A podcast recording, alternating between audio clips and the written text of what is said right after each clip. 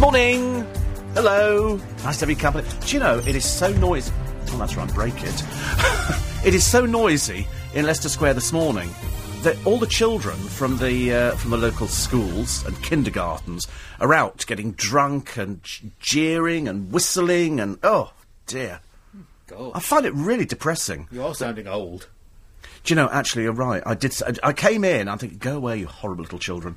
Nazi, yeah, all this kind of thing, and girls running up and down, and But I was talking a lot this morning about care for the elderly, and your name kept coming up. Do you know? Strange enough, I met a I met a young man yesterday uh, morning as I was leaving. Yes. And he was being shown around the building. I can't remember his name. I'm ever so sorry, but he's a carer for his brother. Oh, okay. And when when we did the caring on LBC, we raised a lot of money for carers. He's 16. and he cares for his brother who's 14, who's, I think, epileptic, and he's got various other things. And you know what it's like. If, if you're a carer, you don't get much opportunity Yeah, to to have out time to go on holiday to do anything because he, he goes to school, but he has to care for his brother as well. And he's 16. Then I've make you grow up quick. Totally. And, it was, and I, I looked at him and I thought we had some pictures taken and all the rest of it. Well, I want you to know, Steve, and I'm going to tell you this now. And Do you I'm- want I'm to be my it- I'm going to say it publicly that if ever you're in a situation where you need that kind of help, I would shove you in a home quicker than you can say. So hurtful, isn't it? You know, honestly, because I'm feeling a bit fragile I this would. morning. I would. I'd have you. I'd, si- I'd have you sign what you think was a Christmas card. But you're actually signing over all your assets over to me, Oh. and then I would have you literally shoved away Oh. quickly as I could. Oh, would you really? Yeah, I would. Oh, okay, fine. That's and then I'd have myself a brand new shiny Bentley. Can I go to Can I go to Brinsworth, please? I'd like to be in Brinsworth. I'm going to go in, into any place. The theatrical home Brinsworth is the one Oh, for because a that. it's just up the road. Yeah. B I know a lot of the people in there. I bet you do. I don't- your listeners. I don't think they're up even at this time. I know that a lot of the girls who work in the kitchens are up at this time of the morning. It's lovely, Brinsworth. It just looks like a big Victorian double-fronted house, but it's for retired gentlefolk from the theatrical profession. Oh, really? Alan Freeman was in there. Alan Freeman died in there. No, I think I'd probably get you somewhere. I don't know, in in in, in somewhere like Inverness. Oh, Which have you What is there. this streak of hatred this morning? I mean, I'm feeling fairly chipper with the world, you know. I mean, I mean, to be honest with you, the girls screaming and shouting in Yeah. Leicester Square compared to you, I mean, it's uh, you know, barrel load of laughs out there this morning. I don't know how much longer they're, they're away for on holiday. Is it a week or something? Yeah, it's half term. That's really good that jacket. I never get tired of seeing you in it. I really don't. I, this is my work jacket. well, it certainly is, and you've certainly done some work tonight in it, by the look of it. Painting, decorating, soaring. there is a bit of paint on it. There is a bit of paint, I know. And it's fading. I love the fact it's fading because it's so old. Very, I, I, I need to go and buy leather, another leather jacket. Yeah. But then people were criticising me the other day, saying, "Should you be buying a leather jacket?" Go buy a vintage one. I want a vintage one. This is vintage. Uh, This is from 1980. yes, she can have something. Not to take loads of things. She can have one of the little toffee crisps out of the cupboard. They do little. I've got miniature toffee crisps up Yeah, there. I know. I looked at them. I You're welcome. Have one, though. Did you have one? No, I didn't. Oh, Maybe you can have one. Really, you shouldn't, but I mean, you, you, you can if you want I'm it. fine. Because unlike you, I'm a caring person. I, I am very caring. Good.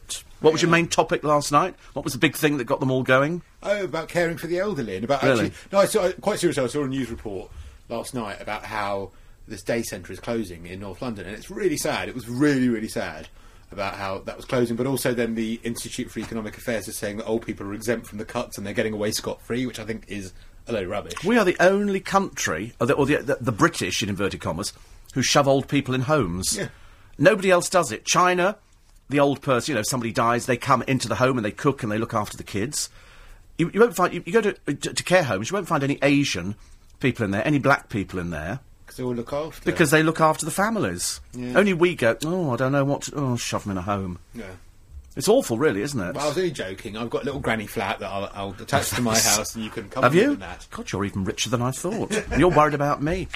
So we're seeing you tomorrow? Yes. Oh, good. Seriously. There'll be some nice faces down there. In the afternoon. Yes, in the afternoon. Afternoon one. Don't worry, I'll, I'll bring extra sandwiches now I know you're coming down. I've got to go and get extra sandwiches I'll, tomorrow. I'll be looking for my dressing room. I, I Don't listen. You'll love it. You'll love it. Have a good, nice time. Seriously, you're definitely going to be there. Oh, great. I'm very pleased about that. I can do all my gags. I can do all the written special gags for him. Don't don't tell him for goodness' sake. Anyway, it's nice to be company. Welcome to Friday. Welcome to LBC. If you're a new listener, you're especially welcome. And if you're an old listener, you're even more welcome.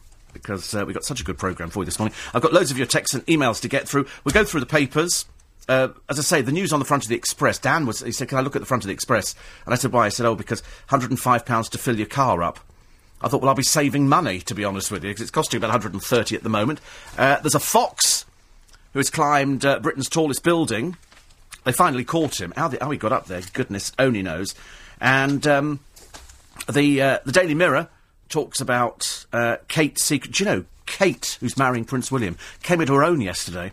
Do you know she actually sung the Welsh national anthem in Welsh, and then did a Welsh hymn. She learnt it.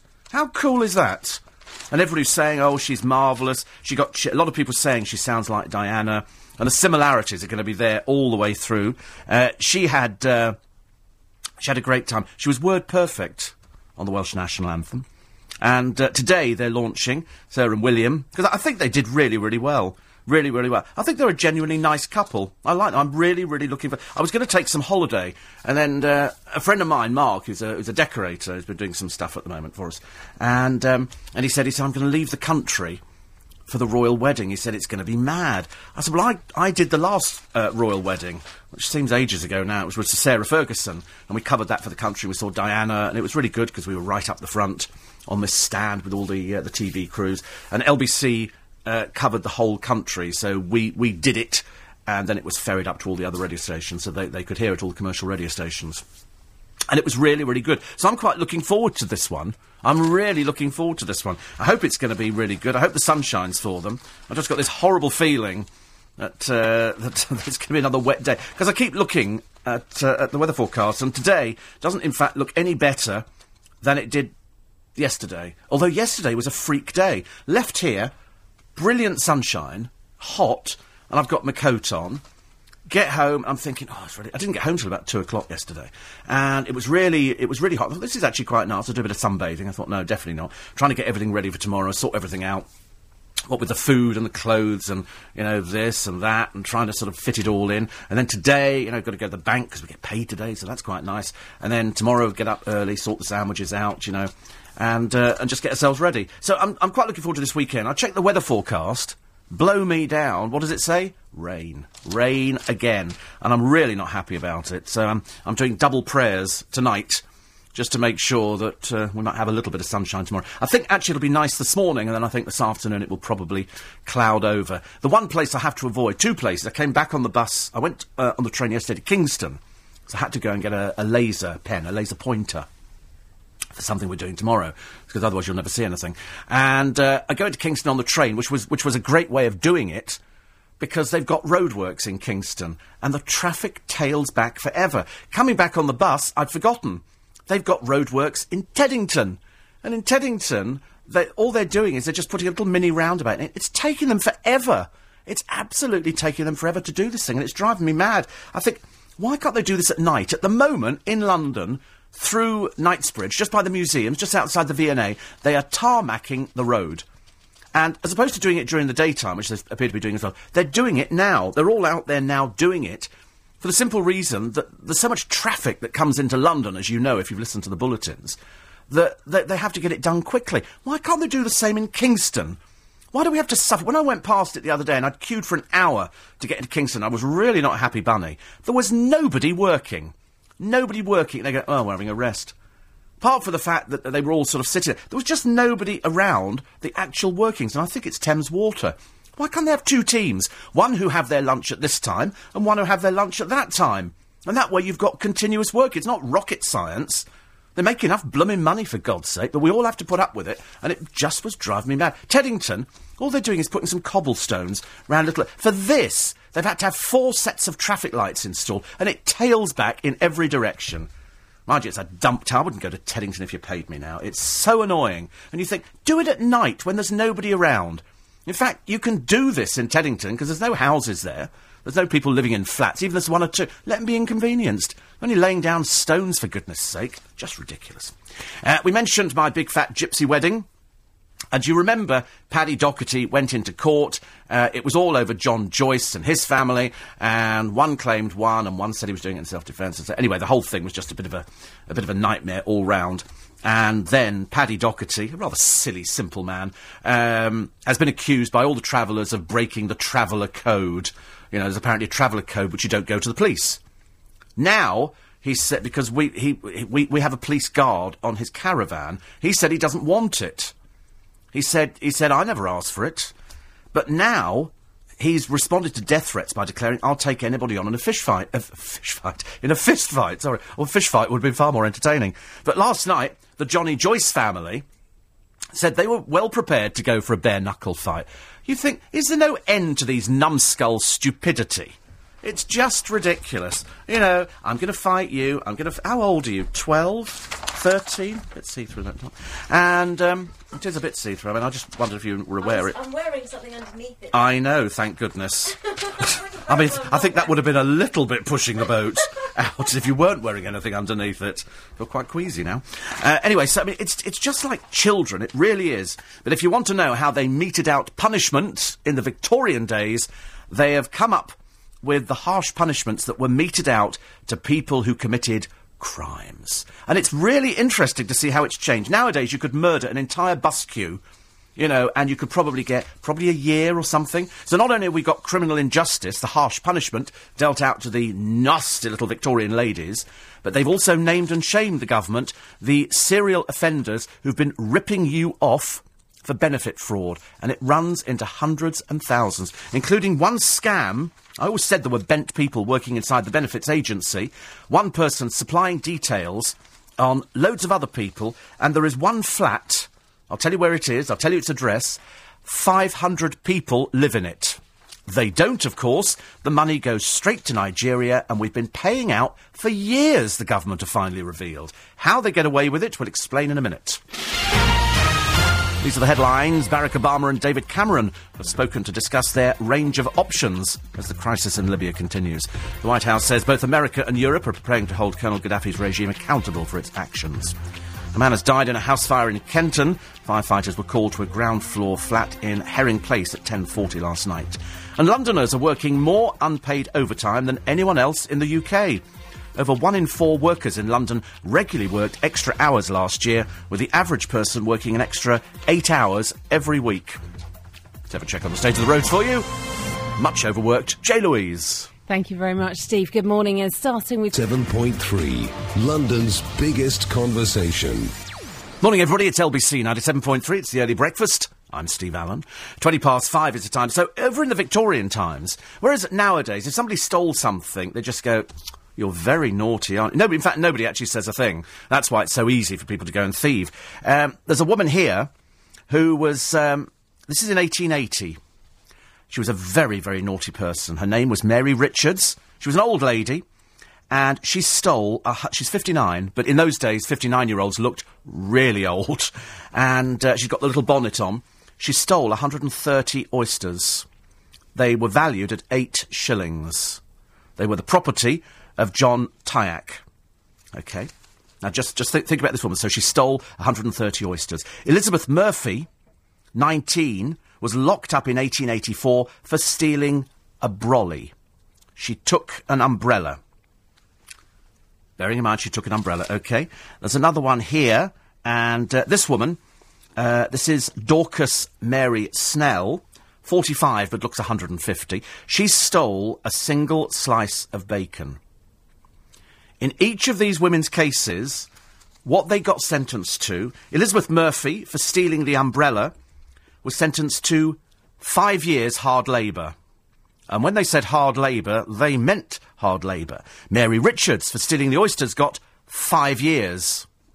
Dorcas Mary Snell for stealing her single slice of bacon, five years. That's the way to do it. That's the way to do it. Nowadays, I mean, there's a woman here, um, Mary Billingham, um, ma- middle-aged Mary from Warwick, was locked up in 1887. Uh, she procured abortions. I don't quite know what that means. Actually, does that mean she sorted out abortions for people? Was she an abortion? Oh, well, perhaps she was. Oh, that's right. She could have been the go-between. She got 20 years. 20 years. Woman here, admittedly, uh, some people did uh, did commit murder. One woman, Mary Lynch, stole a shirt, a sheet, and other items, and she got five years. I mean, it's absolutely unbelievable. They meted this justice out five years. The prisons must have been absolutely chock a block with people for for, for, for doing nowadays what you said. What somebody pinched an umbrella and they got five. It would be the front page of every newspaper. Finally, a judge has lost his marbles. Not that we didn't think they'd lost them before. And he's locked somebody up for five years for stealing an umbrella. You know, and you watch people steal. I watch people stealing all the time. And for some reason, I'm strangely drawn to them. I can't help it. I see people. I think you're going to steal. I just know you're going to steal and blow me down. They they nick, and it's always the most innocent-looking people. Sometimes it's not people who. Uh, who you think you're going to steal, but it's sort of innocent. I told you about the woman who was shoplifting Marks and Spencers and putting stuff in the top of the um, her um, buggy because as you fold the hood back, there's a space where you just put stuff in there. And some mothers, if they've got a kid in the buggy and somebody running along beside on a little trolley, they don't take a basket. They, they, they put it on the top. And sometimes they just forget to pay for it, like every day.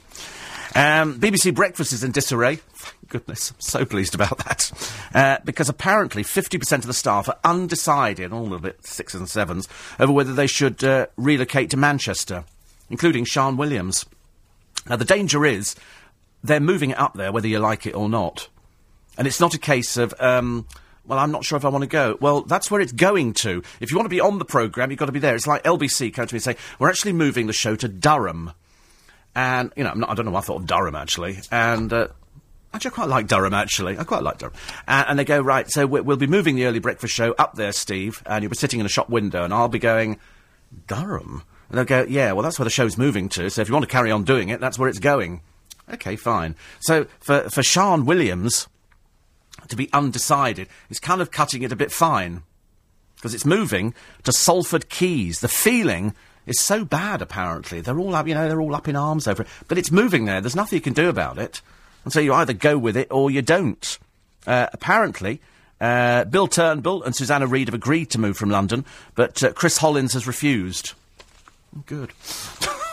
Who cares? Does it make any difference? These overpaid people, and they really are, they earn so much money. You know, they earn a lot of, for sitting there. Somebody does their hair, somebody does their makeup, and they sit there and they read an auto cue. It's called reading out loud. You probably all did it when you were seven and eight. I mean, I get my hair and makeup done by Amanda. I mean, to be honest with you, I'm I'm never there when she does the hair. She does it at home, teases it. You know, it's like she's she's, she's got sort of the. Uh, the little head, and she sort of combs the hair, and then she brings it in, and we all have a good laugh, and then I, I stick it on my head, and that, that's it. That's today's hair. I don't know what style. I think it's punk today. I think she's obviously been influenced. I quite like it. The Mohican look is good, isn't it? I wasn't sure about the pink bit at the top, but I'm willing to wear it just for just for a bit of fun today. Uh, so, so I love it when there's always upheavals at the BBC because I've, I've been there before. They're woefully overmanned, woefully overmanned. I mean, you need to come into commercial radio to realise, um, you know, what what working to a tight budget actually means. I told you I had a producer who who left here to go and join Children's BBC. And I'll tell you, it's Chris Jarvis. And he's done very well. He works from his, his place in Bournemouth. He's got a big recording studio. He can record a lot of the stuff. And he comes up to London two or three days a week just to, uh, just to film. And then goes back to Bournemouth. Because he's got a big house that you get a lot more for your money down there, and he loves it. But when he first joined the BBC, he, um, he, he went to move a telephone on the desk. And he went, "Chip, chip, chip, chip, chip, what, what are you doing? And he went, I'm just moving the phone. I plug it in over here. No, no, no, no, no, no, no. We have a department for that. And so he had to sit there and wait while somebody came up, you know, in their own time, there's no rush, and unplugged the phone, moved it to a desk, and plugged it in. And he said to me, he said, it's, uh, it's un- he said, you can't do anything. There's a department for doing it. It's like here, I should imagine I'm probably not allowed to change a light bulb. Mainly because I'm a bit stupid and I can't stand on desks, I don't do heights, so I'd probably fall off. But I shouldn't imagine I could do a, a light bulb. I can just about manage to plug the kettle in. That's probably a bit different, yeah, but just unplugging a telephone. Or failing that, moving a desk. We'll move the desk near the window. No, no, no, no, there's a department for desk moving. It's all Royston here, isn't he? A poor soul. It's all Royston here. He does this bit and does that bit. He is a whole department. There's a story in the paper today. I got so angry about it. It made me feel quite sick, actually. And it's uh, a man uh, called Jason Metcalf. He's 29. I'll just. Not really sure you want to hear this story, but anyway, producer, put your fingers in your ears because you won't like it. He's walking down the street. He's a recovering alcoholic. For that read, you know, he's a recovering alcoholic. This cat walks towards him. He picks it up, swings it round by its tail, and smashes it against a brick wall for no reason whatsoever. And you think to yourself, what sentence would you give that a person like that? There was a little kid watching who probably couldn't believe, you know, why would this man do it? He didn't just do it once, he did it four times. And you think, if I was the judge, I'm afraid I'd have to bring back hanging. Because I don't think people like that deserve to be walking the streets. If they do that to an animal, it's just walking. I mean, goodness only knows. You know what cats are like. You know, you walk down the street, cats will come up to you and sort of brush against your leg, you know, take me home, feed me. Uh, that cat. Never feed a cat. Don't ever feed a cat if it's not yours. You'll never get rid of it. It'll just, uh, it'll be there all the time. But, uh, but they do that, and then you've got something like that. It just drives me mad. I just don't know how people like that can live with themselves ever again. Recovering alcoholic. They did a programme on the television yesterday, and it was about, um, uh, it might, I think it was nurses on a ward. Nurses on a ward. And on one of the wards, they were working with people who had alcoholic problems. And she said, she said, some days it's quite dangerous because they're so drunk, they just smash the place up. LBC 97.3. Very excited, little bit excited, because falling out of one of my papers this morning is the million pound cash cards. Okay, match three symbols and you get one of the following prizes. Well, lo and behold, the first one I scratched off, I've got three symbols.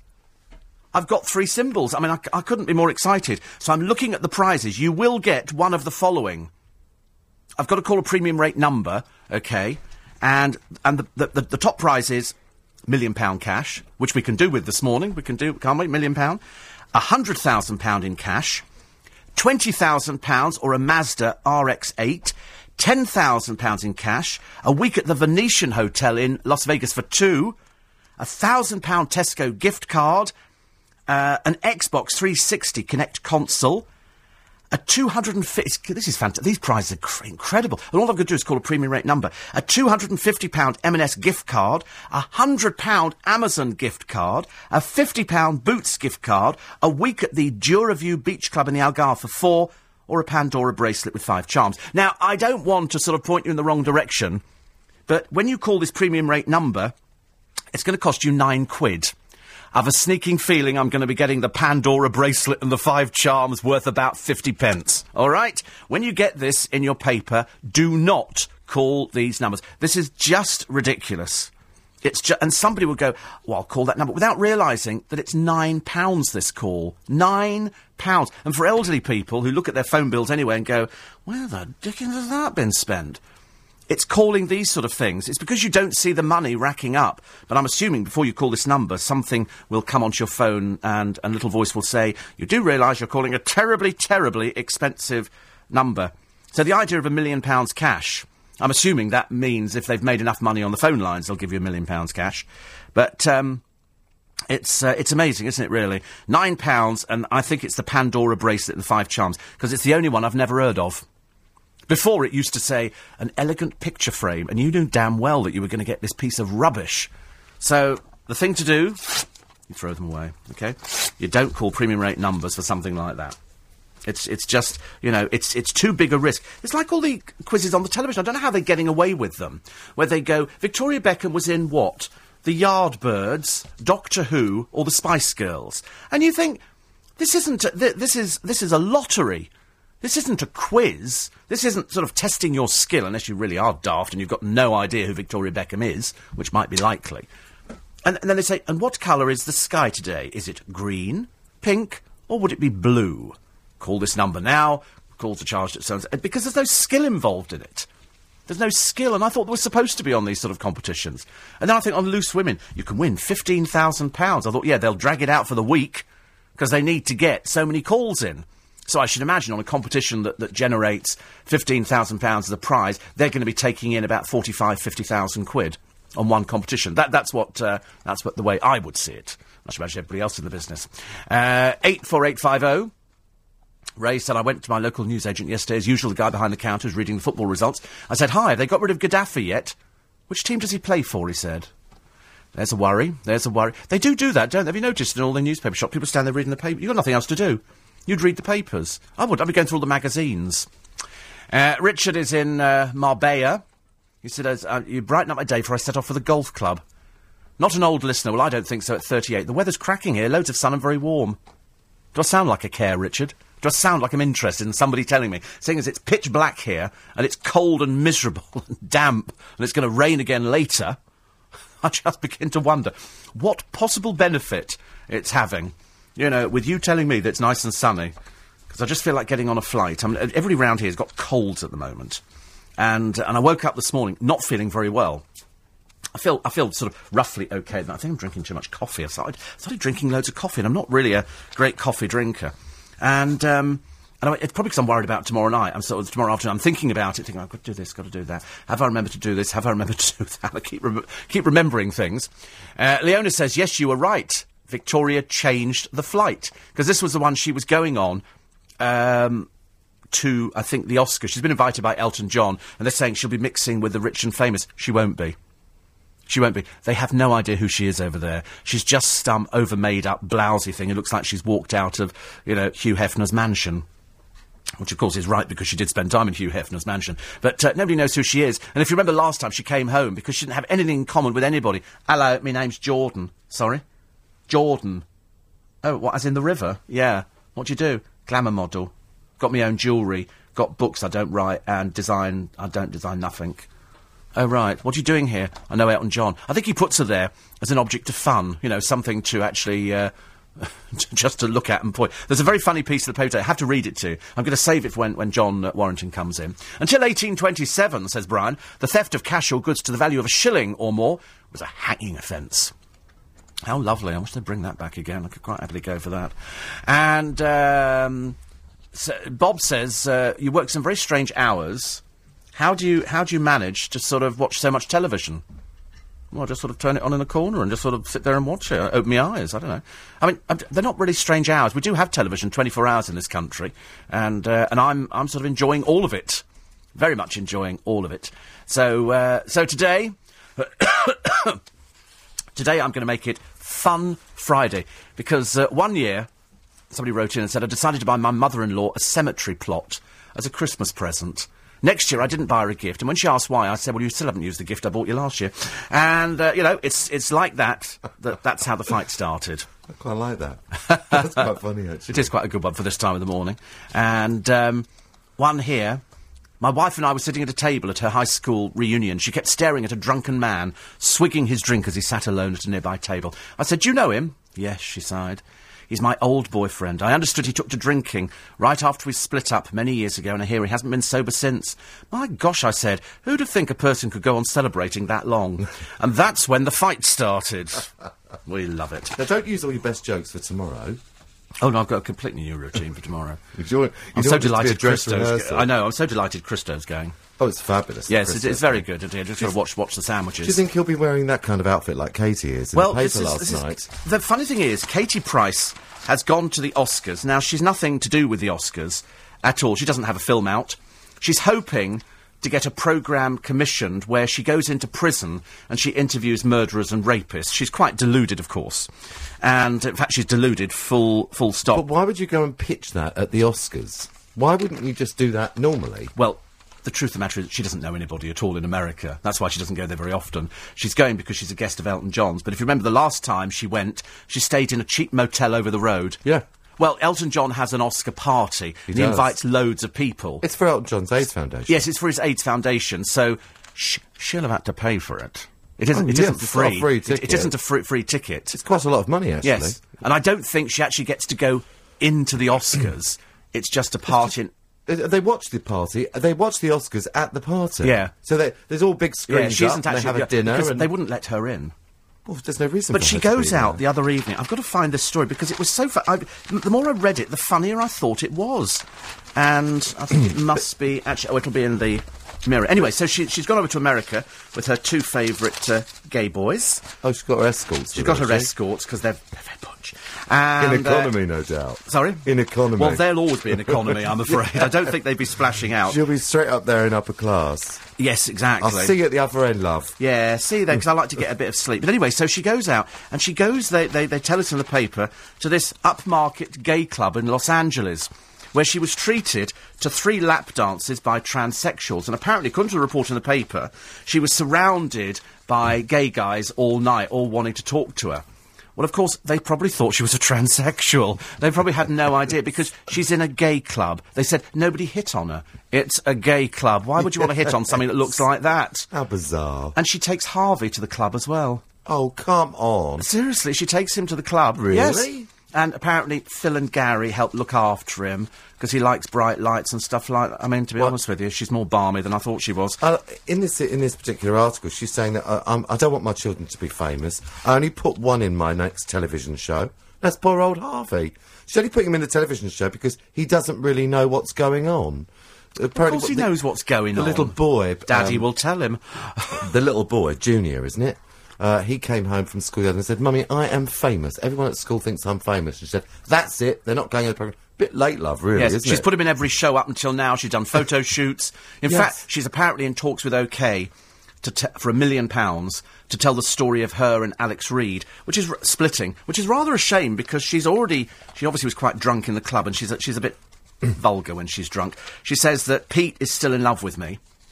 I don't think he is, love. I don't think anybody's in love with you except perhaps yourself and a few hanger-oners. And she says she's still having sex with Alex. They're still sleeping together. They're still sleeping. And you Yes. think, but wait a minute. So all this baloney about kicking him out and all this kind of, it's just rubbish, isn't it? Because you're sad and lonely. And you're having to sit in a marquee with a lot of people who don't really want to be with you because you're vulgar. I don't really know who and you are in the first They don't know who you are at all. Exactly. Well, the, well, I mean, I'd love to see the, the, the A list of people there. They've all paid to be to this party. Yeah. To be at the party. It's interesting, though, because Victoria Beckham normally goes because she's good pals with Elton John. yes. She won't be going to this one. I don't think she'll be going to this. I don't think so. Because apparently they were booked on the same plane the other day, Victoria. Yeah, so yeah. I don't think so. I'll change Yeah. to Air New Zealand. But that those remarks oh. that she made. Yeah. Ooh. Those remarks she made, according to the Evening Standard last night, that you just said, you know, said, "Oh yes, I am still sleeping with um, Alex." Every other word had an F in front of it. Yes, I know. Her language is quite It's quite, quite vile. outrageous. It is really, especially when you think that uh, they were saying the other day they had a, an expert on in the papers when they were talking about this toing and froing of the kids. One minute you're in Pete's house, and then he hmm. put on his television show. Then Pete's got you with Elen, his new girlfriend, and then she's with Alex, and then these other hanger-oners who turn up at the house and all the rest of it. And they said that this is going to have a dire effect on the children. You know, far from being positive, this is really bad news for these children who now have grown up with television cameras all around them all the hmm. time. And unfortunately, the kids of, of Hollywood celebrities, I mean, I wouldn't even class Jordan as a celebrity. You know, she, she's well known, but, you know, she hasn't got the faintest idea about anything at all. She just sees it as making money, but she's the most miserable person I've ever met. I mean, the children are growing up in that world. Remember that film with Jim Carrey, where he grew up? His entire life was on the set. of fil- uh, Truman Show. Truman Show. Yeah. Same sort of thing, really, isn't it? If you know everything you do. Oh, we're going to school now. Oh, mummy, there's a cameraman in the car. Oh, yeah, there. Well, that's mummy working. But now you've got Frank Lampard driving a bit too fast, I believe, the other day, and uh, and he said to Elen Rivas, this little miniature cocktail waitress, pretend model kind of thing, I don't want my my children appearing on a reality show. Quite right too. And I'm thinking, what ghastly lives these people have. You know, when it all finishes for poor old Pete, dreadful old Kerry Katona is now telling you the real truth. Oh, go away and bury red in the sand, you real truth about. Dancing on Ice? No, the real truth about everything. Everything. She's just being really honest this time. Why don't you just oh, go home, dear? Stay home and don't ever show your face in public again. You're a boring old bag. Take Jordan, take Peter Andre, take Elen Rivas, take Chantelle, take any of those dreary old people who appear in the magazines all the time. Take half of the cast of The Only Way is Essex, because it bloody well isn't, and just go and drown yourselves, because it's just awful. These people are in the papers every day. Thank goodness. I want to know which half they're leaving behind Yeah. from the only way is Essex. Nana, perhaps. She can't do long distance travel. Who? Nana. No. From the only way is Essex. Well, the funny thing is, I, I understood from the papers that um, Mark Wright, a sad little creature at the best of times, uh, owned this club that they always talk about in Essex. No, he doesn't. He works there, doesn't he? He works there. He's just paid as a little promoter, so he won't have diddly squat. He'll have no money whatsoever. He'll be another one of these vacuous little people who stand outside going, Hello, darling, on a guest list? Want to be on the guest? I love you. Want to be on the guest? Want to come back to my flat? Well, Yeah. not really my, My flat. pad. My It'll pad. Have you seen it? What a naff place. It's all sad, and he sits down with his nana, who obviously cooks for him. What a little mummy's boy he is. Uh, Jeremy, absolutely. Loads. Loads. I, I can't begin to tell you. Loads. Really is. Loads. Which is, which is really good. I hope we're talking about money here. Yeah, money. Quarter to six, is the time. News headlines. Britain and America have agreed to coordinate possible multilateral measures against Libya. David Cameron and Barack Obama have spoken on the phone about how to stop Colonel Gaddafi's bloody crackdown on anti government protesters. The number of people confirmed dead in the Christchurch earthquake has risen to 113, with over 200 still missing. Two Britons are among the victims, and dozens of foreign language students are believed to have died when the Canterbury television building collapsed. And a hip hop musical based on the rise and fall of Nick Clegg is being staged later this year. The show, which has the working title Nicked, features, or Nicked, David Cameron in a rap off with his backbenchers. The show opens in April. What I could say after that. Apart from here's the travel with J. Louise. Thank you, Steve. Good morning. Well, the southbound A12 now. Thank you, Petrie, very much indeed. Morning, London. I'm Steve Allen. It's early breakfast. I'm going to name Britain's benefit fraudsters in a moment. I'm sorry about that. I'm going to have to do it because it's the kind of thing that uh, makes me very angry. But the other story also which made me angry, John, is they were talking about the people confirmed dead in the Christchurch earthquake. Hmm. And one lady who died when the Canterbury television building collapsed was one of their news presenters. Yeah. And all the papers were full of pictures of her children who were waiting outside and they're being filmed and they're praying that their mum's okay. And when a policeman comes over and kneels down and goes, I'm sorry, I've got some really bad news, that she, she died. Oh, yeah. What was worse, while they were there being interviewed on television, can't even use the word anyway, let's just call them a pair of tow rags, burgled their house. So this dead woman's house Oh. was burgled by these tow rags while the children are there sobbing their hearts out on television. I mean, it's just, just, you know, You just- you can't, can't- get any lower, can no. you? I mean, even so, they're, they're, they are they're arresting people in uh, Christchurch for looting. Isn't it disgusting? People, there's people all this disaster around. People Yes. are dying. They still haven't got all the people out from that television thing. No. The the uh, the cathedral. They think there's still quite a few people in there, and yet here people are still going. Oh, you know what? Let's go nick that telly out that shop window. It's just appalling, really. Sorry. It, it, it, it's, it is dreadful. It just. I just, but I've seen it before in other countries. But I can understand when they're poor, Yes, people loot. absolutely. But, uh, and, and it- not in a c- country like New Zealand, which is quite a, a well-off country. Well, my, my Auntie Ivy. Well, I thought, yes, I thought there was low crime rate, but I suppose there's crime everywhere. My Auntie Ivy, who sadly is not with us uh, anymore, uh, when she was burying her, her son Martin, who was my cousin, because he got um, throat cancer at a very early age, and, uh, you know, possibly the best looking cousin I think we've ever had. You know, I kind of wasn't that good looking. But anyway, and at, at his funeral, we all went to the funeral. While they were at his funeral, she got burgled, and they took all her jewellery oh, it's disgraceful. while she's out there. I mean, it's it was just the most heartbreaking thing. As Yeah. if burying your child wasn't bad enough to come back and discover. And she was one of these people. I know it seems daft, but she kept a lot of her jewellery, sent it in the in the ice box.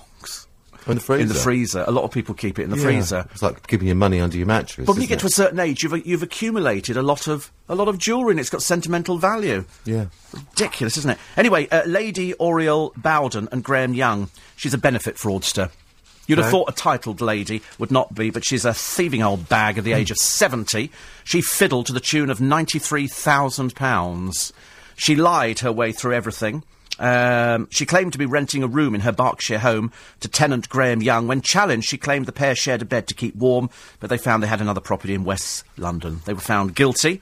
Young on 11 counts of dishonestly failing to declare a change in circumstances, and her on money laundering and dishonestly retaining a wrongful credit. She got three months in jail, and he got a year. I'd have left her in there to rot forever. Is that all, all she got? All she got. months? Oh, there's people here. A woman from Hamilton in South Lanarkshire lied that she was jobless, claimed 104,000. It's so simple to claim now. Is it? Because there's so many um, fraudsters working inside the benefit office. I've never been out. I never claimed for a I've penny never in my claimed a penny in my entire life. No, I've never done it either. I'm, I'm too honest. I think when I first started work, uh, I went. S- I was sick for about three weeks with a, with a, a problem that I had, and uh, I I did apply for um, what's it called in those days? Look, It used to be called national assistance or something like that. Like I'm not as old as you, John. I've got no idea what it was called in those days.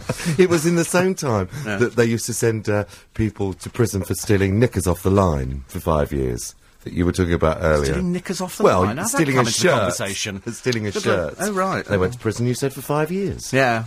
Well, th- I don't think I ever got that sick pay. I think I just struggled through. I, I never claimed unemployment benefit in my life. I've never received any assistance. I've struggled. I've, Yes. I've been to the state where I've opened up the cupboard and there's been nothing in it apart from some old spaghetti. a little mouse eating the cheese, the last bit of cheese. I'd have eaten the mouse if there'd been a mouse in there. I mean, I've, I got to the stage where I couldn't open the door to the milkman because on, on a Friday I'd say, "Oh, can I have um, a packet of bacon, some bread, and some butter. I'll have some orange juice as well. And Mm. they would give it to you, and then the next day, they'd- or the next Friday, they come knocking on your door for the money. I used to hide Because you didn't have because I didn't have the money. I didn't have the money. And I remember having to go through coat pockets and trouser pockets to get find my bus fare. I used to go down the back to of the work. settee. Yeah, and you did always find something. And you count out your two p's. You think, can, can I afford a por- I can just about get a portion of chips. Mm, it was that pie. desperate. Yeah, I've It was- been like that. It's, you know, we've all been there, unless you were born with a silver spoon in your mouth. There's a lovely um, item at the front of the paper today. This is after it was revealed uh, that some of the models at London Fashion Week, masquerading as women, are in fact men. Good. They're, Why? they're, they're Really? trannies. Oh, yes, there's a very famous one. Oh, there was the famous one. She used to come to the roof garden. She was in a James Bond film. But th- this is a stunning boy with long blonde hair. Mm. And he's absolutely beautiful, but in the front, but in the Sun today, they've printed a load of pictures. Admittedly, one of them is David Walliams, and they've said, "I tell you what, why don't you start and try this fun quiz on gender? Can you spot the real women because Mm. there are some in here from the trannies, and that, that's just some of them. Oh, Now, the one you're looking at at the top, that's very difficult to tell. Lovely. well, I'll tell you now, cheekbones. she is a tranny. A tranny, yeah. She's a tranny, but I defy anybody to say it's it's it's it Very isn't a familiar, woman. actually. Oh, really? Oh. Seriously. There used to be a very famous one who um, had a sex change at an early age and went on to be a, a Bond girl. Yes, I met. Tula, I think her name was. yes. Tula. I interviewed Tula. But when you see her, she photographs beautifully, but when you saw her close up, if you knew what to look for, you could probably tell. Hmm. Adam's apple. Adam's apple. And they can't do the hands. what do you mean I can't do The hands? hands always look slightly masculine. Oh, right. Unless you've got thin, you know, female type hands. But of course, the most favourite. favourite You have a woman's hand. A woman, the hand of a woman. hand but of don't a you remember. April Ashley? Yes, very and I well, met April yes. several times. Yes. Uh, and she had all her surgery done in Morocco really? because there was a big clinic there and used to go off. And I mean, that was in the in the late fifties, early sixties. Yes, yes. She had her sex change. Yes. very beautiful. Again, you can't change the voice. I interviewed Julia. Grant. Julia Grant was the first person to have a, uh, a television programme made about her. And Julia Grant was a DJ. She used to be called George Grant. I know who you mean. And the programme was called George to Julia. Yes. And uh, she found a Moroccan, because apparently they're a bit easier to sort of Hmm. swing that way anyway. And uh, anyway, and it followed her all the way through until the operation, and then after the operation. And then she came home. Well, you could imagine, she lived in East End of London. And I interviewed her because a book came out. Hmm. And it was quite groundbreaking radio. You wouldn't, you wouldn't have done things like that ten years before. Talk to sex changes about, you know, the program. Anyway, she got nothing but trouble. People poured petrol through a letterbox. Ever, you know, I mean, really stupid people. Really stupid people. And I'll tell you something about her. She, when he, when he, she, when he was George, used to be a DJ at a club in Wardour Street called Scandals. Yes. And the boyfriend was the man on the door. Yeah. And that's how they met. And Those bouncers, they're so easy to pull, you know. They really weren't. Hello, darling. Wanna He was very likable, actually. Yeah. He was a nice man. Yeah. Big, burly man. Yeah. But I wonder if whatever happened to them. She was actually quite a big burly woman, if I seem to She was a big woman. She was quite big. Yeah, yes. she wasn't a slim sort of model type. Because you can't just go and have operations. Some people go and have them, but in fact, if, if the NHS are doing it, and they do them at Charing Cross Hospital Hmm. in Hammersmith, uh, on the 13th floor, and because my auntie Enid wandered through one time, I said, "Listen, don't just keep moving. They're stock taking. Keep going, keep going." And, And um, everyone knows you've been on the waiting list for years. ages, but apparently you have to live as a woman for two years before they will attempt to do anything. Yeah. And frankly, coming in here every day, it just isn't feasible. It's not I just don't have it? the time. Well, you haven't got enough fake fur anyway. No, well, I tell you, I have. Um, Bob in Bolton said Pandora is a very pleasant mid-range costume jewellery bra- brand. Well, it's obviously got to be worth about a pound, I think, for them to give it away on these things. Fancy you knowing that, Bob in Bolton. Uh, Darren in Blackpool says, I hear you're 70 next week. I hear you're not going to get any more benefits in Blackpool, okay? Uh, today would have been George Harrison's birthday. There you go. Jim listens to the show every weekday and uh, loves it. And Steve, great show as always, says Maria. Why are Vicky Beckham and Katie Price going to the Oscar parties? Well, Vicky Beckham isn't going to the Oscar party. she's in London doing, doing fashion. Yeah, week, she's doing she? Fashion Week over here.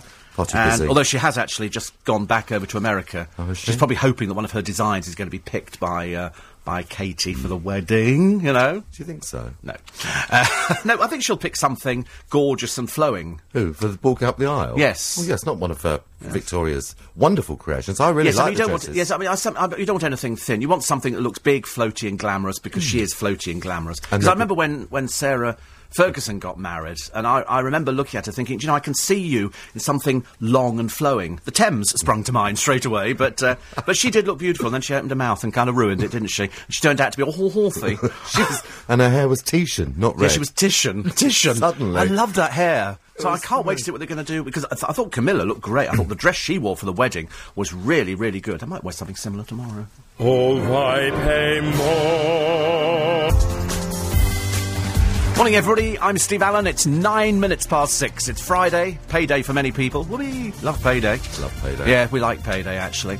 And um, uh, Kieran says, "I loved your impression of Prince Charles discussing the Will Stag do the other day. I know it's, it's one of the very few impressions that is almost uncanny. I think I'm not known as being an impressionist. In fact, I'm not actually known as being anything at all. You do a good Northern Irish accent. How you? How you? How you? How's your man? I do. I do like that. Not as well as Kate sung the uh, Welsh national anthem, though. she did. Do you know? Honestly, I thought she was brilliant. And did you see the way she handled that bottle of champagne? Yeah. You s- I like the way William said, "I'm doing this bit, you're going to do that." Yeah. Like you know, this is what's I think they get. Love. Listen, they've been going out for eight years. Yeah, they're so relaxed with each other. yeah. and They, they've been living together for quite a long time. Shocking. I know. I hope they're separate bedrooms. I hope them. Uh, but the funny thing is that uh, his his mummy's never met her mummy. Not yet, But they're going out eight years. because his mum, unfortunately, his Oh, mum sorry, is not dead. his, his mum. His, his, his, nan, His, his, his nan. nanny. Yeah. Nanny Windsor. N- never met the family. They're not. They're not going to meet. I think they might meet once beforehand. Is that is is that protocol, or is that just the fact they don't like meeting people? Uh, or excepting, of course, that when uh, Sarah married Andrew, the Queen knew her father very, very well, didn't. Yes, she? He didn't As need did to a look lot of after her massage horses. parlours. They also knew her father very well indeed. Uh, Noreen says, "Try and have a restful Friday. No chance today. No chance. We've got to work today. Yeah. I've, what you have? I've got to go. Yeah. oh, okay. I'm in at one. Uh, morning, Stephen John says, Noreen, hope you're well and all set for Saturday. Certainly am. Uh, I might have a special shave just to celebrate the fact, I think. I don't whether to bring four changes of outfits or five. oh, no, don't, don't confuse me. It's bad enough as it is. She says, uh, I mean, she hasn't decided. She's, she's going to be hell tonight. What's she going to wear? No idea. No, she hasn't. She hasn't decided yet. That's the thing. I mean, she doesn't know whether to bring an extra outfit for the second show. Oh, yes, the I same we out- should, definitely. Oh, she'll be. Oh, she's going. to Oh, same outfit. Oh. No, you've got to change. Oh, it's two different audiences. Well, Two well I shall tell them. I shall tell people she's wearing the same clothes.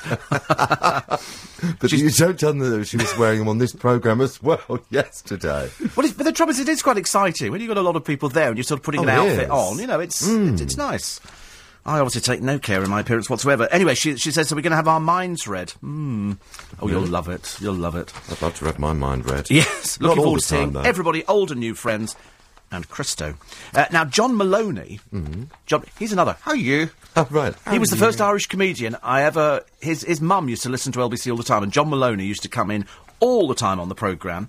And uh, then he's popped up on television loads of times. But anyway, he has been catching the show a lot in the mornings. He said, "Just thought you might like to know. I'm doing my solo show uh, from Edinburgh 2010 at the Leicester Square Theatre from the 15th to the 19th of March, which takes in, of course, John St Patrick's Day, does which is my birthday. Yes. It's my birthday. Very exciting indeed. My departure day. And um, it's called Butterflies with Stretch Marks. He starts at 7.30. And he said, but great to catch up. He said, I'm actually in the Turk's Head on the 5th of March as well. He's a busy boy, is John Moloney. So if you want to catch him, he's a, he's a, he's a very, very nice lad. Very, very nice lad. And uh, we like him a lot. So he's at the Leicester Square Theatre. Had I ever heard of a, a broadcaster called Calder John? And the answer is I hadn't. Don wrote to me from the Isle of Wight, and I've never heard of him. And he's just started doing a show on I don't know if it's probably the ones that one of the ones that Global owned. We seem to own everything, so perhaps we own that one as well. But uh, he, his his CV says I've always been an avid radio listener, having spent most of my nights as a teenager listening to late night radio in London. Well, that must have been us.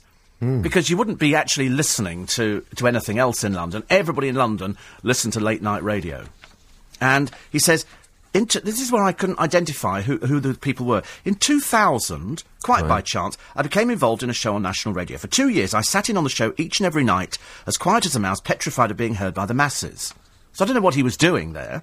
My time came when we moved the show to London's main commercial station, and I was reluctantly cajoled into uttering my first few words over the airwaves. From that point on, I got the bug. TV beckoned to my friend and on-air cohort five years ago, and he went on to become the king of daytime television. Who was the king of daytime television?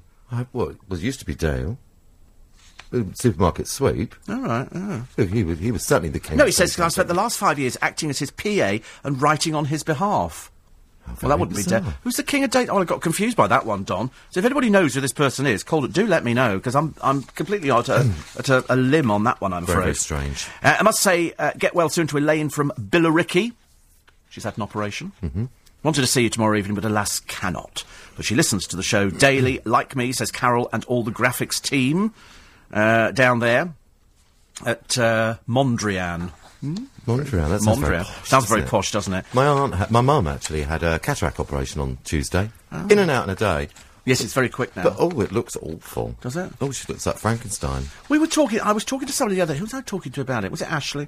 Was it Stephen? I can't remember. Anyway, it was somebody who was talking about having laser eye surgery, and oh no, it wasn't them actually. I was talking to them about something completely different. But um, laser eye surgery, and I said I, I wouldn't want it. I like wearing glasses, and I'd be too worried if something went wrong, and then and then you were blinded. Does that happen though? I, well, I don't. I'm, I'm too worried to risk it. You're shining a laser in somebody's eye. I'm not sure about it. It I'm sure it's very safe, but Apparently, it doesn't always work either, does it? Sometimes they correct it, and then it, you then you have to wait. You still have to wear your glasses afterwards. And yeah, until her, it her friend had to go back to wearing glasses because it didn't Yeah, work for her. yeah. It's not And forever. for another friend, it worked, but it's not cheap. It's not, you know, when they say 395 an eye, it turns out not to be that. Some people have spent thousands. I think I thought it was about twelve hundred pounds an eye. you see, I'd rather buy a pair of glasses. I think glasses are sexy. Yes. 400 an eye, her friend spent. Four hundred. Oh, it's not bad. Four hundred. Yeah. Don't, don't you just go to local chemist now and have it done? Oh, don't think so. No, no, it's got to be done. Boots do it. Well, but in, in their bigger branches. So you sit in a booth and then What you go good's home. the chemist are going to do this in Twickenham? Look, but, but Mr. Sharp could be operating Far too service. busy counting your prescriptions Oh, to do dear, like laser surgery forever. as well. Does take forever. Nick, uh, this morning after the news at seven, Yasmin Alibhai-Brown, British journalist and author, regular columnist for the Independent, will be looking through the papers. They're talking about the uh, Oscar look ahead, which will be interesting, and also the school who've banned leather footballs because of health and safety fears. I mean, have you ever heard of anything so daft and you're in touch? You know, we- we're getting worse and worse. A bunch of mamby-pamby little prigs we are. We've turned into just this ridiculous country. Everybody laughs at us, and I don't like it. Quarter past six. On behalf of all of us at British Midland International, I'm truly sorry. From 7. Morning, everybody. Six twenty is uh, the time. It's Steve Allen's early breakfast. John Warrington's here as well. Good morning. Uh, so I, I love the idea that the uh, the school are banning the leather footballs, which is good. Gordon says uh, you mentioned the the Christmas. Uh, flashing hats that we all wore a few years ago. Hmm. We've still got ours, and they're very popular at christenings, bar mitzvahs, and gypsy weddings. Do you know it looked really good? Oh, it did that day. Well, there was a whole good. sea of them, wasn't there? It was Yes. brilliant. He says. You mentioned on Thursday that you know many people who dress up as gnomes. Well, I'm, I want to clarify that. I've interviewed a few people who dress up as gnomes.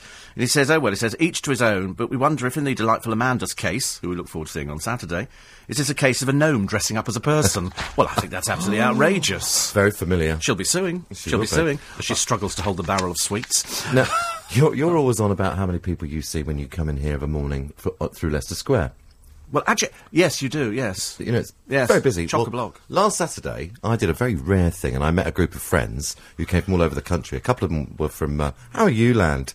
How Two are of you? them came down from John Belfast. doesn't do an Irish accent. I don't. No. Well, Do you want to try that again? how are you? You see, it just doesn't sound It right, doesn't does sound it? It's just, does it? it's just ludicrous. It's too deep, the voice. Can you do Prince Charles? Oh, no. No, I so you couldn't. can't, can you? I could probably do Sarah Ferguson. Yes, you could probably do a better Sarah. For, all right. so anyway, I, I went out and I went to that place over there, Oxygen.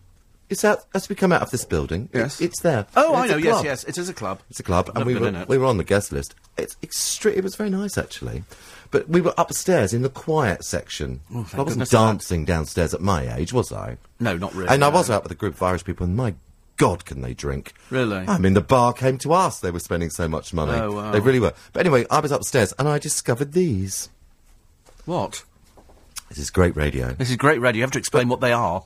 This What is, is it? called. I really like. It's, everybody knows that I smoke. Yeah. On occasion. Yeah. And it's called Vapor Stick. Oh, I know. Oh, you've just. We interviewed June Brown. You've only just discovered a vapor but stick. But I've never used one before. Yes, it's it's electronic. Yeah, and it gives you yeah vapor.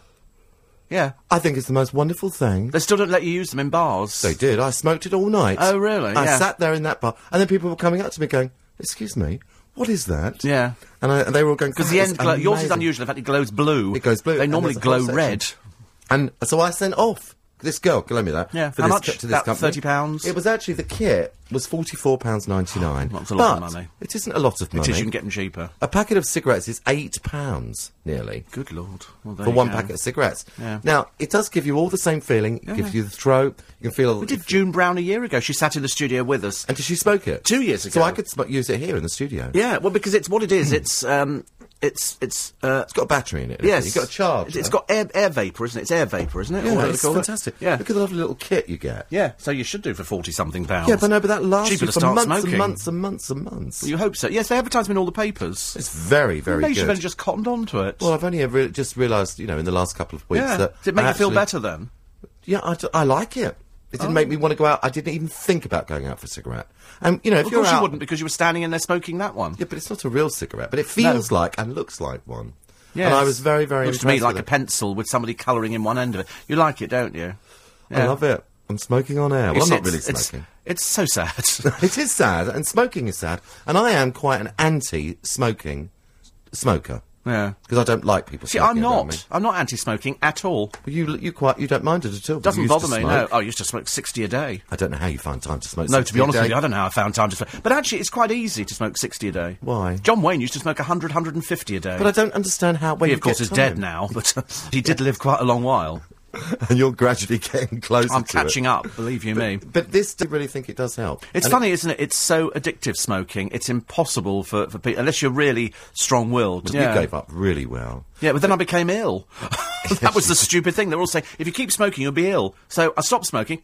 Became more ill. I became than you were more ill through not smoking. But with your heart thing, you have to stop smoking, and so should I Oh, because of my age. Yes. Well, everything's changing. Strange enough, the other age. week we spoke to Marianne Faithfull, and she still smokes. Hmm. And and I said, I said, you still smoke? She said, yes. She said, I realise at some point I'm going to have to give up, but at the moment, she said, it's not the Not- time. no, you know when the time is right, don't you? Yes. Obama's given up again, hasn't he? Yeah. He smokes quite. It makes quite such a lot. big deal now. We- talked to Paul Daniels, who's going to be our guest on In Conversation this week, and, uh, and and when he finally took his toupee off. Hmm. It made the front page of the newspapers because, and he'd sold it on eBay only a short while ago. Somebody bought his toupee. Yeah. I'd, I'd have bought Frankie Howerd's toupee. Yes. I'd have bought that. And it's funny, people who wear toupees just for some reason don't think that we think it's a toupee. Whereas we do think it's a toupee. Bruce Forsyth, it's a toupee. And Terry Wogan, isn't it? Terry Wogan, I think Terry Wogan is a weave or something, isn't, Isn't it? I thought he had one for different every day of the I'm week. told he has different. The, the, Yeah. the standing joke. No, this is the standing joke in the business. Yes, that his, everyone his, his make-. Well, we don't know it's a joke. He might be wearing three different ones. I don't know. But uh, he, he's apparently got one which is a little bit longer than the one the day before. And so when somebody says, "Oh, you need a haircut," he'll go, "Do you think so?" And he goes, "What's the shorter one?" And on?" everyone knows that story Yeah. because I've heard that. For, l- It's, awful- it's been done for the last that. 20 years Yes, in the business. Yes, whether it's But he probably looks quite good without it. He's a good-looking man, Terry. Is he? Ooh, Never actually thought that. what actually consider? He's doing a programme on Ireland at the moment. What else if you're Irish? Let's do a programme on Ireland. I'd have been happier if he did Mozambique. As opposed to walking around there. Now, the University of St Andrews, where William and Kate met, good lord, have created a scholarship as a wedding present to the couple. What's the best or the worst wedding present that you've either given or received? See, I'm, I'm generally quite good with giving wedding presents because people then say, this is what I want. You know, there's no point in buying something uh, that they don't need. So what's the best or the worst wedding present that you've given or received? 84850 or tweet me on LBC973. University of St Andrews, where William and Kate met, have created a scholarship as a wedding present to the couple. How imaginative. What's the best or the worst wedding present that you've given or received? 84850 or LBC 973. Do let us know. There's bound to be some howlers coming up here. For some reason, it used to be years ago, toasters. Toasters or And then people have got oh, three toasters. Do you remember that woman in Bournemouth who was convicted? She walked into a wedding reception at a hotel, picked up the wedding presents and walked out. I think that's She nicked the funny. wedding presents. I think that's very Because they have them all arranged. Why do people hmm. arrange the wedding presents? Well, now they don't do that so much, do they? Because most people live together. They've got everything. and also as well, people give out lists. yeah. And so with your Our your- wedding list is with John Lewis. Yes, here is the number. Betsy and Ian are getting married. Go to John Lewis and you discover they're asking for a £500 tablecloth or so. Or a washing machine. Or a wash. Exactly. No chance. In fact, I've seen washing machines and refrigerators and all sorts of things, and someone. yeah, but you shoplift. I mean, that's the difference, buys isn't it? them You for have to- someone. I bought, I bought televisions for people. I know you have. Yeah, look what happened to that relationship. Yes, exactly. Every relationship I buy people televisions for, it splits up. So don't ever ask me for a wedding present So- of a television because you'll, you're bound to split up. So don't send anything to Kate and Wills. no. Just I in do, do case. people, do, I mean, do you think that ordinary members of the public, and by that I mean all of us at the moment, Do, do, do people sit there and think, I'll send them a card wishing them all the best? Yes, they Oh, do will get thousands of cards. Really? And in fact, when uh, Charles and Diana got married, there was an exhibition of their presents that they were received from, you know, the King of Saudi Arabia and. Yeah, but that's different. You're going to get something. You're not going to get a washing machine from him, are you? You're going to get something like a jewel-encrusted camel turning up. What, instead of sending him a Bosch? They've given horses before now. They have given horses. Yes, all sorts of gifts. I believe a Maharaja once, once gave the Queen an elephant. And where is it now? I think it's languishing somewhere in a jungle. I don't think. It, I don't think it actually made it over here. But they're going to live together in the same place where they're living now, up in Anglesey, aren't Yes, they? yes. Alone, together, with no servants. Yeah, Which I, I, I quite like that idea because I've seen some very romantic places, you know, 'cause I'm a fairly romantic person, and uh, and I, I could probably live there for about five seconds. Because I couldn't live without a local supermarket. There's no point in going down to wee Mrs. McGregor, and you know she's only open Monday, Tuesday, and Thursday up until one o'clock. Steve. and we've only got soup. They're in Wales. Oh, are they? Not Aberdeen. Look, see you, Buck. So Dyer's got the little shop. Oh, it's. Angus, is it? see, I never did very well at geography. anyway, we have to take a short break. But uh, the idea that you couldn't. I mean, how we ever survive without supermarkets, I've got no idea. I don't know how people I survive seem without to go into them servants. every. I could probably survive without two of the servants, but I mean, you've got to keep on Mrs. Miggins because I mean, she just cleans and irons and does what everybody else does. and should who's going to answer the door if the butler's off sick? It's Well, it takes me such a long time to walk from the West Wing. I mean, by the time I've walked there, the person's gone away. Short break. We're going to be back in a second. So do tell us the best and the worst presents. 84850 LBC 973. 118 434, why pay more? 118 434, know the score. 118. Morning, everybody. Nice to have your company. I'm Steve Allen's early breakfast. Uh, also at the Palace the other day, Prince Charles pinning a medal on Catherine Zeta-Jones. To I'm be good. honest with you, I didn't think her contribution to film had been that memorable, but she gets it for charity work. Yes, and she does a lot. She doesn't even live here. I know, she, but she, I like. She still, they still have a house. Yes. in Wales. Well, I don't think they. I mean, she she received the award for services to the film industry. Mm-hmm. Probably a joke there somewhere. She got an I- Oscar. Did she? Yes, For what? Chicago. Oh, right. oh. Best supporting actress in Chicago. But so you only have to get one. Oscar. She was pregnant while she was doing that as well. Oh right. Oh, makes a difference then, does it? Interesting. I mean, she's still very slim, isn't she? Oh, And how she's, she's sickening. lovely. How she's sickening. good, and she's. I think she's a good Prince actress. I, I like you know, when you're little little flibbity gibbet thing. I well, like he is the Prince of Wales, and she's very Welsh. Oh, that's a boy. I never thought about that. Her children Does he speak the Welsh? of do you think he does. Does he? Oh, Yes. all right. He taught Kate. Oh, do you think so? Yes, I, think do. she did very well. I'm She very did very pleased well about indeed. that. In fact, her children, um, yeah, look, her children, Catherine Zeta-Jones' children, Mm. uh, are Dylan and Carys. You can't get more Welsh names than that, can you? Why No, it is true, like actually. Myfanwy's a fairly popular one. Myfanwy. Myfanwy. Myfanwy Jones. I love that. Uh, there's a woman here, a mum of 16 children, uh, 60, £600 a week benefit, says, I get too much. Uh, she's been pregnant every year for the last 12 years. I mean, to be honest with you, it's quite ridiculous. Uh, she doesn't have half the children with her, and half of them do not even want to see her anymore. What on earth is the point, you ask yourself? What a stupid person. Uh, I noticed the richer the guest, Steve. This is Richard. The cheaper the gift. A trainee solicitor brought us a great espresso machine. A High Court judge chose a salt pot. Well, actually, I've, my parents had a nice salt. So we had a condiment set. Do you remember years ago people had condiment sets? Yeah. And we had little in silver. I wonder where they are. I think my brother must have them. Salt, pepper, and mustard. Yes, nobody. And it's got a little blue inner lining that goes in the hmm. thing for the mustard. To clean with a little spoon. Yeah. It was quite nice. But I never liked mustard. My I mum used to make it with the mustard Oh. powder. I Oh. hated it. Don't like mustard. Hated mustard. Colman's Disgusting. French mustard was okay. Oh. That was when I warmed to the French slightly because it wasn't as strong as the yellow mustard, which would blow your head off. Which is English. See, I never liked Daddies sauce.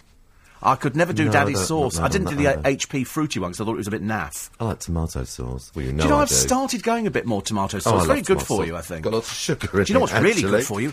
Rhubarb. Oh, I love rhubarb. They did a programme Raw on the rhubarb. television yesterday on the Countryfile, and they were looking at forcing rhubarb. You know, to herd sheep, climb up ladders, all sorts of things, and um, and and they bring it on, so they have to pretend that it's it's night time, whereas it's not. It's just darkened sheds, and they bring on the rhubarb, and then they actually did it. They sort of cut it, and they had it raw.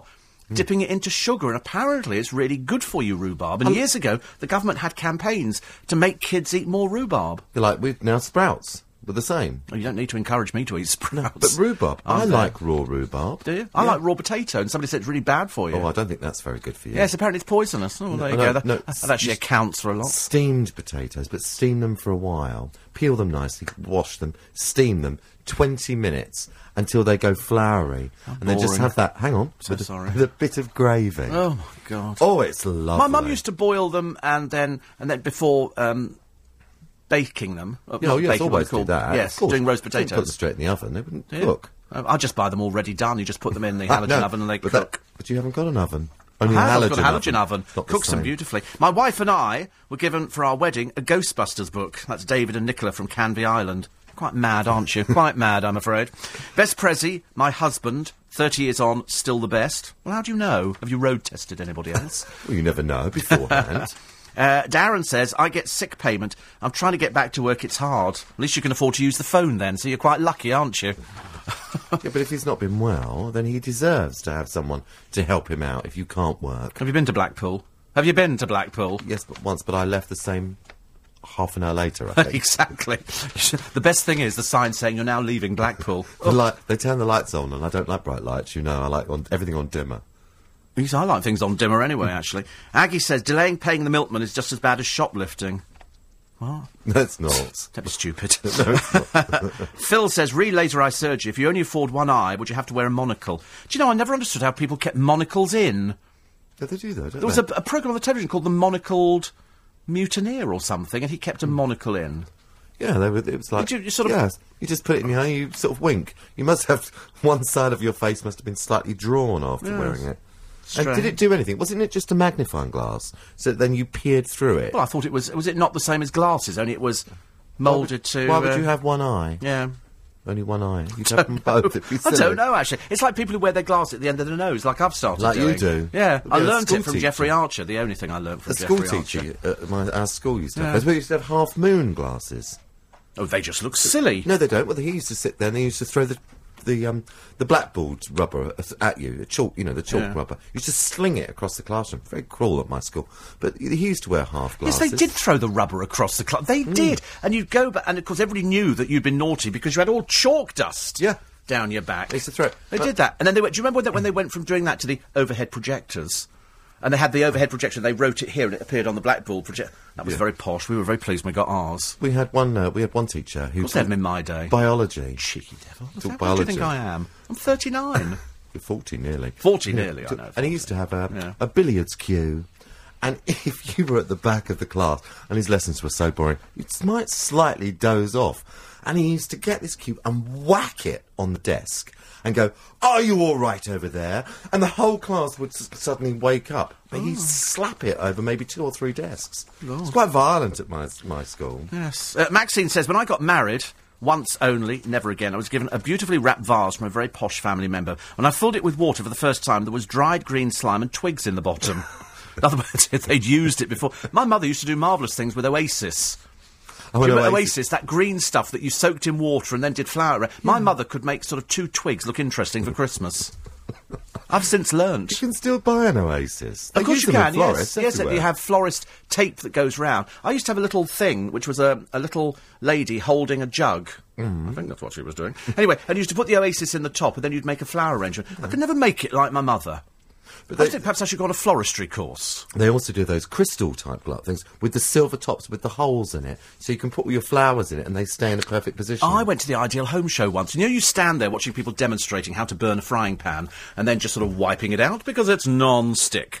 And we're going to be doing this. And they had a thing once, and she was arranging flowers, and you what you bought for your five pounds or ten pounds was five little glass jar things which all interlocked together. Mm. And when she did it, it made it look quite. When I took it home, it looked ridiculous because the only thing you could ever put in it were gerberas. Because Oh, they yes. covered, and you could put five gerberas, but you had to cut them off so they had an inch. It was just ridiculous. Because gerbers, you need to wire. You have to put That's right, because they go them. limp. Yes, you and you want them stiff. You don't want them all all dangly dangly. I tell you who is not limp is Jayne Torvill. And you watch Dancing on Ice. And Yes. We never mentioned poor Well, I've, I've watched the Ice program. Whether anybody dances on it remains to be well, seen. Well, they try to dance. They They're try. doing all right. Mm. But it's British Fashion Week this week, and it's been going on. and We're seeing all these zero there. But have you noticed how amazing she looks? Every week, Jayne Torvill has been coming onto that programme dress so impeccably. It just blows your mind, and you can't help but notice. Last week it was green with beautiful straps, and it is sensational. Why do they wear evening dresses for a for a show featuring some real numpties who've got no talent whatsoever, and they're wearing evening dresses? I mean, Karen Barber. I don't know what that was. What the heck was she wearing? What she was that black thing that was ridi- coming Well, I over? thought she'd arrived dressed as a Christmas present, to be honest with you, and she'd gift, wrap, gift wrapped herself for Christopher Dean. Although I'm reliably informed he's unwrapped her quite a few times. Whereas Jason Gardiner always looks like he's come out of Why Mary Poppins. No, he looks like he's wearing Norman Wisdom's old I know. outfits. He's got a flat cap on, and you do not, unless you're Christo or Greek, wear hats indoors or on television. or on television. It's just rude. You wouldn't see a newsreader with a trilby hat like yours reading the news while wearing it, would you? You won't be wearing a hat on stage tomorrow. Maybe a top hat. Well, yeah, they might be wearing a top hat. I've got a number of them actually. doves coming out of it. Uh, Malcolm says, "What about those sad people who send expensive wedding presents to characters in soaps?" I know. It's when people write in to soap characters. It's soap. And they knit things as well, and that's that's always a bit of a worry. Lynn says we were given a weekend away as a wedding gift. Nothing wrong with that, but we picked Blackpool. Extremely foolish as our Robin Reliant didn't mix well with the tram lines. It's a ghastly place. It really is horrible. Uh, Steve says, Conrad, as I'm already married, could you buy me a 42 inch television with Freeview? Just in case I do split, can you make it a gift just to me? Because every time I buy these people these televisions, I, I, we kind of lose out on it. What happens if you split up then? Would you say now you decide. silly? Somebody has the set of saucepans, and they go, "You have the set of saucepans. I'll have the television." I think You I'd know, rather the telly. well, exactly. That's why it's always my gift that goes to the other person. It's not on. It's Definitely not on. Uh, Steve, can you uh, wish my daughter-in-law Sarah a happy 50th birthday? It was for yesterday, actually. This is from Olive. Uh, also, granddaughter Laura, who'll be 21 on Thursday, the 3rd of March. Big party for mum and daughter, Saturday the 26th. Woo! Jelly and ice cream and everything. Lovely. Everybody's having parties. I'll be having a party tomorrow. Lee John is over at the Leicester Square Theatre. John Moloney's doing it uh, in March. And you're having two parties tomorrow. I'm having two parties tomorrow, and we've got cupcakes and everything. It's so exciting. one at three for the children, one yes, at seven for the one at grown-ups. seven for the grown-ups. Completely different show at seven. There'll be rude words and everything like bottom and stuff like that. Quarter to seven. It's headlines with Sam Pittis. Nearly 200 British people are still stranded. From ten. Thank you, Andrew, very much indeed. Who's been to see Priscilla, Queen of the Desert, thirteen times? Although Bridget has a friend who's seen it thirty-six times. Goodness me. Unbel- 30s, or perhaps she, Bridget's seen it, I can't remember. Anyway, the University of St Andrews, where William and Kate met, have created a scholarship as a wedding present to the couple. What's the best or the worst wedding present that you've given or received? 84850 or LBC 973. Do let me know, actually. Uh, Mark's off uh, out and about uh, as uh, he's reclaiming cars this morning. Sounds so marvellous. And on the subject of uh, uh, smoking, uh, Jack says. After 40 years smoking, I've stopped, and it's all thanks to you and electronic cigarettes. I got some after you mentioned them last week, and I haven't smoked a real cigarette since. Good. See, cool, blimey, I tell you. Not only can we put a smile on carers' faces in the morning, but we can actually stop people smoking now. Yeah, isn't that this good, program's it, it should be available in the National Health. But you do It have absolutely should. You do have to want to give up smoking. But it's the same with anything, isn't it? I mean, it, you have to want to give up drinking. You have to want to Hmm. cut down on. Pho- is that my phone? No. No. My phone's not even in there. My phone's in there. Could Yeah. be mine. Yeah, It's in there. mine. What, you think you're hearing it in here, do you? My gosh, she's completely lost it this morning now. She's now hearing things. I was very professional. I didn't bring my telephone into the studio. Exactly. Mine's turned off. But he, he says, how long before they either ban electronic cigarettes or tax them as heavily as the real ones? But why? But that would be encouraging people. because Did I tell people healthy. about the... Did I tell people about how I made the mistake on the Visa card? Did I tell them that? Did I tell them yesterday? Yes, you did. haven't told the bank yet. You haven't told them that it isn't fraud. that it isn't Then fraud. I know. It's, it's their fault for telling me that they thought it was medical supplies. Well, making me sound is. like I was ordering wheelchairs or something for eighty pounds, and sort of you know, Or Viagra. or Viagra, yes, or anything. No, I get that for because I'm a diabetic. Do you? Yes. God, you must have quite a collection. I d- well, I d- to be honest Jars with you, of it. I felt quite embarrassed when the doctor said to me some time ago. This is, uh, and would, would would you like some Viagra? I, thought, I looked at the floor. I don't know what I was expecting to pop up from the floor. I've got no idea. But anyway, whatever it was, I said, uh, um, "No, I'm fine, thank you." you don't, you You don't really know what to say, do you? Because it's just, it's not something you bring into everyday conversation. It's like, you know, uh, anybody like a laxative chocolate today? You know, you just don't bring it up. No, you don't really, do Well, you? I don't anyway. Now, Amanda Platell is talking about this, the male models that they're using at London Fashion Week, who she says it's demeaning real women. Why? Well, I don't know why, because to be quite honest, this particular bloke, whose name is, I think, uh, Pegis or something like that, Hmm. he, you wouldn't know. I mean, I promise you, you can look at one of the pictures here in, a- in a Jean Paul Gaultier wedding dress. You would have no idea at all. How is it demeaning women? I don't know. I mean, there's a picture in last night's Standard actually of uh, Meaning real women, she says. real women. You mean women? I thought that women were fascinated by this. I mean, uh, forgive me if I'm wrong, but Danny La Rue always appealed more to women than to men because women were it. fascinated. When he was ever on the good old days, it was almost a disappointment when he came out in men's clothing. Yeah, all right, my Yeah, people wanted to see him in the in the glamorous frocks and things. There's a picture actually uh, in in last night's Standard, and it shows um, uh, one of the models. Uh, and it's Samantha Cameron is sitting in the audience, and um, it's very difficult to think, but she is one of those ex- zero tolerance models. Look at how thin that lady looks. I, I, I do think it's a bit see, skeletal. I'd rather see the, the, the, the transvestite do it, thank you. Someone Yes. with a bit of flesh on them. I- we I- want our models to eat. yeah. Seriously, I mean, it's not necessary. It, all these people walking along the catwalk who are thin, like just bones. Yeah. When people go and say, "I would like to buy that dress," they don't look like that, do they? Did you know that whenever you go, I don't know if you've ever been to a, a magazine shoot, ladies and gentlemen, but whenever they do it for the, for the catalogues, you see the, the front picture. If you go round the back of the model, it's all clothes pegs. Yes. Like, Yeah. Hmm. you know when we had the LBC photo shoot? I was clothes pegged. Well, theatre Clothes, do it. clothes, sorry? Theatre, it's all pins. Yes, well, I, I was clothes pegged. I said that if you put on weight, I they can just take a peg it. out. I don't think it was anything to do with the clothes. I just wanted to be clothes pegs. As long as they don't start doing skin on the back of your neck to make your face look better, that's when they pin that. Well, you know, strangely enough, a friend of mine who was a makeup artist uh, for a well-known company used to.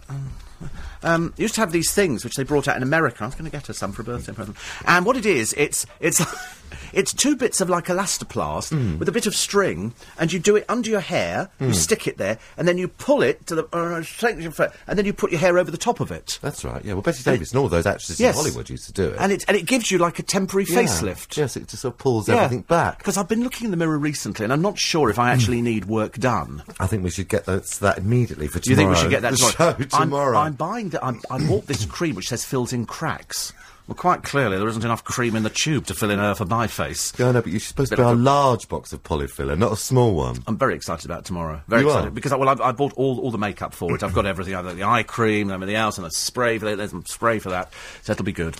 But uh, one here says we had 13 Pyrex casserole dishes as wedding gifts. 46 years on, still got two. This is Linda and Patrick. There you go, Linda and Patrick. Do you know who uses a Pyrex casserole dish now?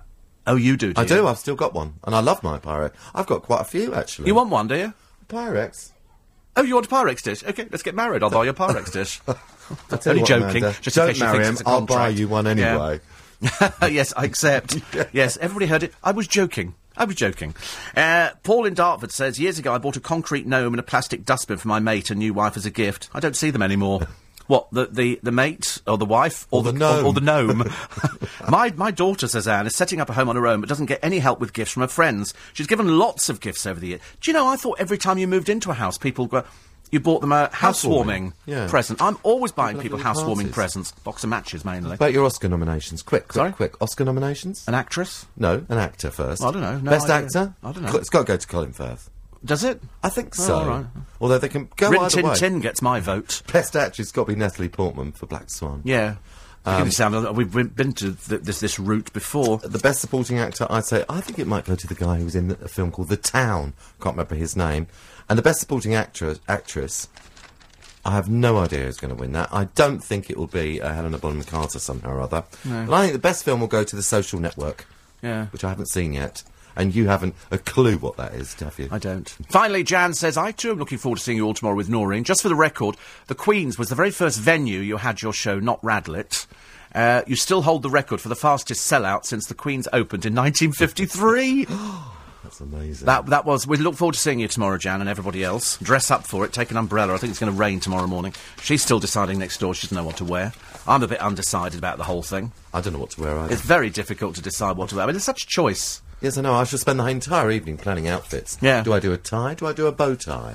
Oh, don't do a bow tie. That Why? sounds ghastly. Oh, I can't think of anything worse. I might sing Chim Chim Chiroo. Oh, dear, even worse. Listen, have yourself a great day. It's going to rain a little bit later on, so take a little umbrella with you, just as I get the car washed for the umpteenth time this week. I'm getting so fed up with it. I'm looking forward to seeing the car. Yes. As very is the rest of London. Yes, the rest of London too. Have a great day. Keep the radio tuned to LBC 97.3. Lots of uh, chance for you to talk today about the. They say it's now going to cost over £100 to fill up your tank with petrol. Nick and the team will be talking about that and many other stories after the news at 7 o'clock. Don't forget to podcast and check out the blog. Before all of that, let's have a check on the uh, business update with Sam Pittis. Thank you, Steve. The FTSE will open after closing down three.